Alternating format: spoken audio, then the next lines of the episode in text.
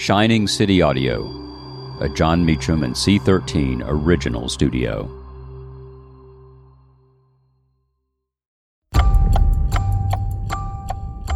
On May 2, 2011, in Pakistan, U.S. forces kill Osama bin Laden. I'm Jon Meacham, and this is Reflections of History.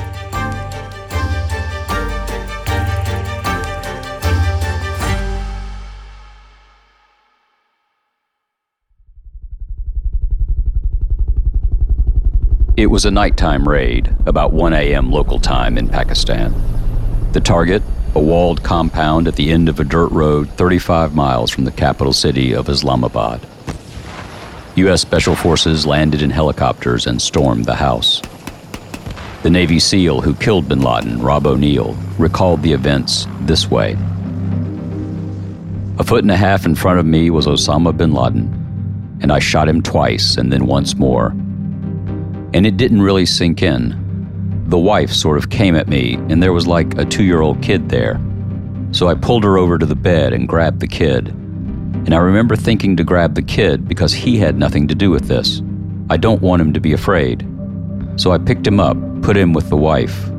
I turned around.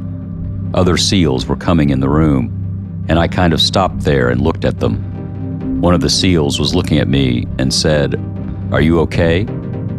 I said, What do we do now? And he put his hand on my shoulder and he said, Now we go find the computers. In his early 50s, yet somehow ageless, Osama bin Laden was buried at sea. President Barack Obama announced the news from the White House at 11:35 p.m. Washington time on May 1st. Bin Laden had declared war on the West, especially on America, and war was what he got. He claimed he was doing so in the name of Allah. The extreme reading of Islam that provided bin Laden his rhetoric and his ethos, however, was secondary to the more elemental force that drove him the will to power. He chose the fight, and he got it. The failure to capture or kill bin Laden sooner flummoxed three presidential administrations from Clinton to Obama. In retrospect, that wondrous thing, we can see how bin Laden moved from smaller scale bombings, especially the 1998 attacks on American embassies in Africa, to what Al Qaeda called the spectacular misery of 9 11.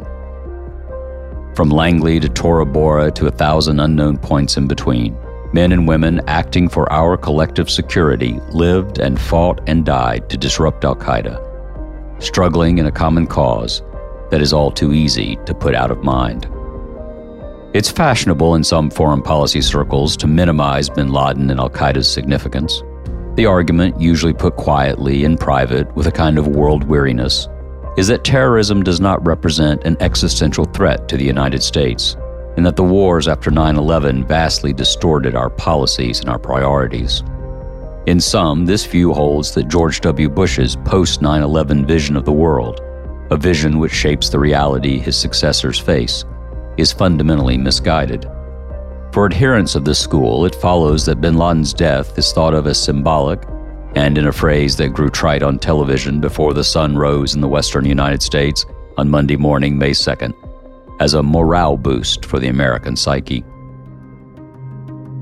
But terrorism matters.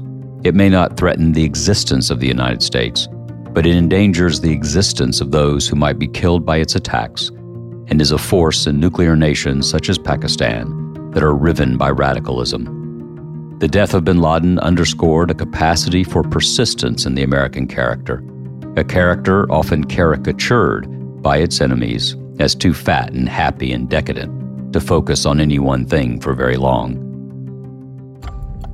In the long war against Al Qaeda, America proved that assessment wrong now other challenges present themselves, and we must again seek to focus.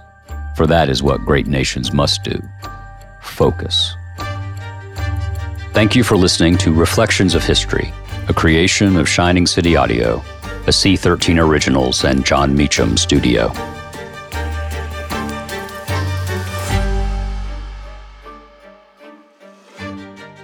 Reflections of History is executive produced by me, Jon Meacham, and Chris Corcoran, Chief Content Officer and founding partner of Cadence 13.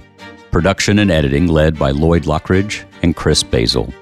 Production assistance and operations by Paige Heimson, Andy Jaskowitz, Adam Macias, and Kelly Rafferty. Research assistance by Sarah Jean Caver.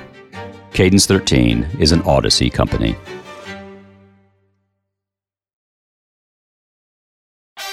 I'm Lauren Sherman, the writer behind Puck's Fashion and Beauty Memo line sheet, and I'd like to welcome you to my new show, Fashion People. On every episode of Fashion People, I'll be talking to insiders about the stuff we're all whispering between the press releases, from M&A rumors to celebrity stylist dish to the future of legacy media. Be sure to follow and listen to Fashion People, a presentation of Odyssey in partnership with Puck, available on the free Odyssey app or wherever you get your podcasts.